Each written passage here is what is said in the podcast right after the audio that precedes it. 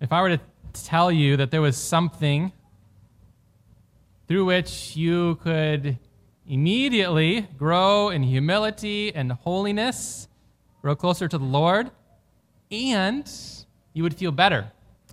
This thing would uh, release endorphins and dopamine, it would enhance lung function, serotonins, would decrease your pain, decrease anxiety, and the same time, it would cause this fast track social bonding with all those who were gathered here with today. Would you do this thing? It's an easy thing to do, but not everyone does it. Many people choose not to. So hold on to that thought. I'll tell you what this thing is in a little bit. Okay? To help you to do this thing, we're looking at the book of Revelation.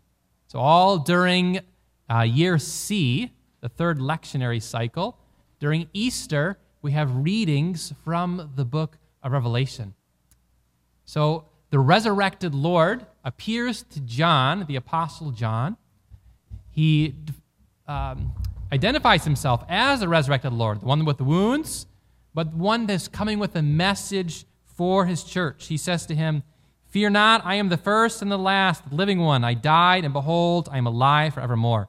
I have the keys of death and Hades. The church has chosen these readings throughout Easter to help you respond to that question about, you know, now the Lord has resurrected, now what? How do we live with this? What does this mean to follow the resurrected Lord? So, to answer this question, we have these readings from the book of Revelation all during this time. How do you live now that he's risen? Uh, so, in this book, we read in the first few chapters that uh, our Lord wanted to get a message to these seven churches. These are seven churches that were located in Asia Minor.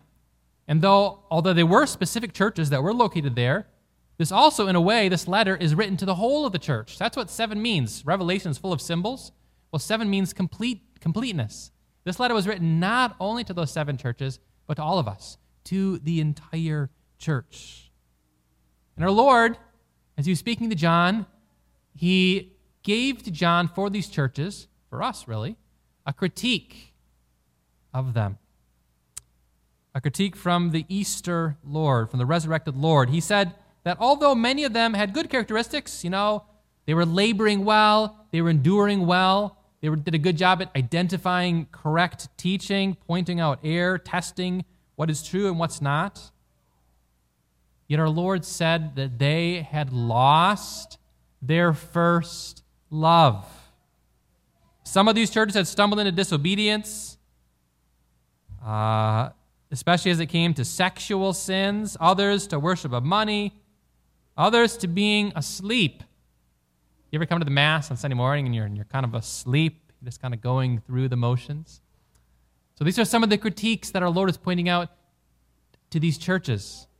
And he said to them, he said, You need to return to your first love. Return to what you did at first. And he left them with a stark warning. He said, If they did not, if you do not, I will come and remove your lampstand from its place. And that is exactly what happened. None of these seven churches are in existence today. All of their lampstands, as our Lord put it, has been removed. Uh, these are all Muslim territories now, today. So this begs the question of you, of me, how are we responding to the resurrected Lord? What do our lives look like? Have, have we fallen away from what we did at first, from our first love? The answer, and, and how do you respond to this? What do you do if you have done that? The answer comes in the next few chapters of Revelation. In, in Revelation chapter 4, suddenly John is swept up into the heavens. The scripture says that he went through like was like a, like a door, a doorway into heaven.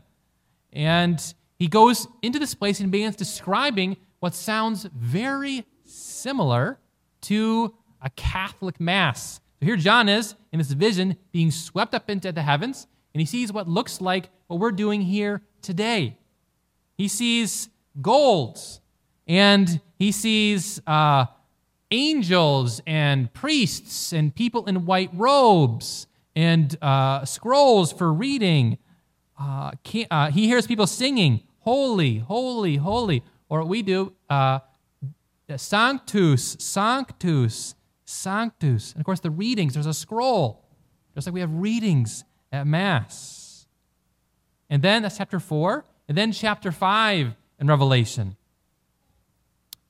Uh, the Lord takes this scroll. There's concern, the book says, about who can open this scroll, who's worthy to open it. And it's, they said, the lion of the tribe of Judah. And you expect this very triumphant looking figure to come forward. But what actually appears is a lamb that looks as though it's been slain. You know, in the liturgy, when the priest turns and he shows you the Blessed Sacrament, he says, Behold, the Lamb of God. It's uh, the Blessed Sacrament that's been broken that's been fractured. And reminds us of this passage in Revelation the Lord standing as though slain. When the Lord comes forward in the book of Revelation uh, to open this scroll, to share about himself through the readings, all of heaven bursts into joy. They start singing, they start rejoicing because the Lord has come. The Lord is in their midst musical instruments. Oh, what does this remind you of? All these things, these sights, these sounds. Where do we have musical instruments and incense and singing? At the Mass, right? John is describing the Mass. When we come together, we're not only participating in a reflection of the heavenly liturgy, no, this is the heavenly liturgy. This unites us with what's taking place in heaven. Lots of churches have steeples. The reason that they have steeples is because the place where, where mankind meets with God is on the mountaintop. You remember Moses, he'd go up to the mountain to meet with God. The church, the Mass, is the place where heaven meets earth. Something miraculous takes place here. This is heavenly worship that we're entering into. That is what John was seeing. So I need to stop here and kind of pull all this together, pull it into context. So remember, in the first chapter or two of Revelation, our Lord is coming with a warning to the churches, saying, Go back to what you did at first. Okay, well, what exactly does that mean? All of a sudden, the heavens open up. This, this vision that John is getting of heavens, of worship and praying and singing, of the Mass. This is what it means to do what you did at first to fully give of yourself in the Mass, in the prayers, in singing. Allow this to revive your faith. Pray these prayers well. You know, it's easy to get distracted in the Mass. That's normal. Uh, the Lord gives, allows you to have those temptations so you can continually turn back to Him. So you can continually choose Him. So if you're distracted, you know, say, Lord, help me. And He'll help you. Then pray that Mass well. Pray with all of your hearts. And sing. I would encourage you to sing. This is a, a holy obligation, an action of obedience, an important part of our identity, an important part of the Mass. In Revelations 5 9, it says, When the Lord appeared, it says they sang a new hymn. In verse 12, it says, they cried out in a loud voice. This is what was taking place in our reading that we heard today. They sang fully. Uh, you know, we have this asked of us again and again all throughout Scripture. Our Lord sang. We read about that in the Scripture. The Blessed Mother, she sang. Uh, the disciples, David, Moses, many others saying, We got this entire book of the Bible, one of the longest books, the Psalms, has nothing but songs. This is a really, really important part of who we are, an important part of turning back to what you did at first, uh, turning back to that love, stirring up that love of the Lord.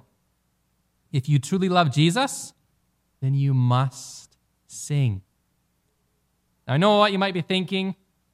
Know, I'm a bad singer and I don't really, you know, know these songs very well, and I'm kind of grumpy on Sunday mornings, and so I don't sing. I would encourage you to, uh, you know, think about what a teenager does or child. When this is the time when, when people are first beginning to discover music, what do they do? They play the songs way too loud and they sing with all their hearts. And they might sing bad and it might not be always the best, but there's this beautiful love that's shared. Uh, you know, it, it doesn't matter. Lovers sing. That is what they do. You know, if you're not the best singer, that's okay. This is a beautiful way to grow in humility you know, as you're uh, responding to, in, in this action of obedience. Uh, sing anyway. Uh, those of you around you who might be maybe a little better singers, uh, it's a great opportunity for them to grow in patience, to grow in love. So sing, sing with all your heart. Turn back to the Lord. You know, all those benefits that I mentioned at the beginning of the homily, uh, can all come through singing, through praying the Mass well, doing this well. Um, growing in holiness and humility and obedience, increasing your, your serotonin levels and dopamine and, and group bonding, lowering anxiety, decreasing pain. All these things come about as singing, fully giving of yourself to the Lord in this way. If you want to turn back to the Lord, fully give of Him, stirring up your faith, doing what you did at first sing, pray the Mass well. This is who we are as a people. Pray and sing unto the Lord with all of your heart. Today we're entering into uh, you know, this reflection on the book of Revelation. It was originally written to seven churches who were beginning to stumble, beginning to fall away. And the Lord warned them that if they didn't go back to what they did at first, then their candle stands would uh, be removed. And they were. This is uh, a warning to all of us about the urgency of turning to the Lord, of praying well, of singing well, of uniting with all of heaven in this liturgy, following uh, our resurrected Lord, who's calling us to do what you did at first. Pray well, to sing well, that God may be glorified. Amen.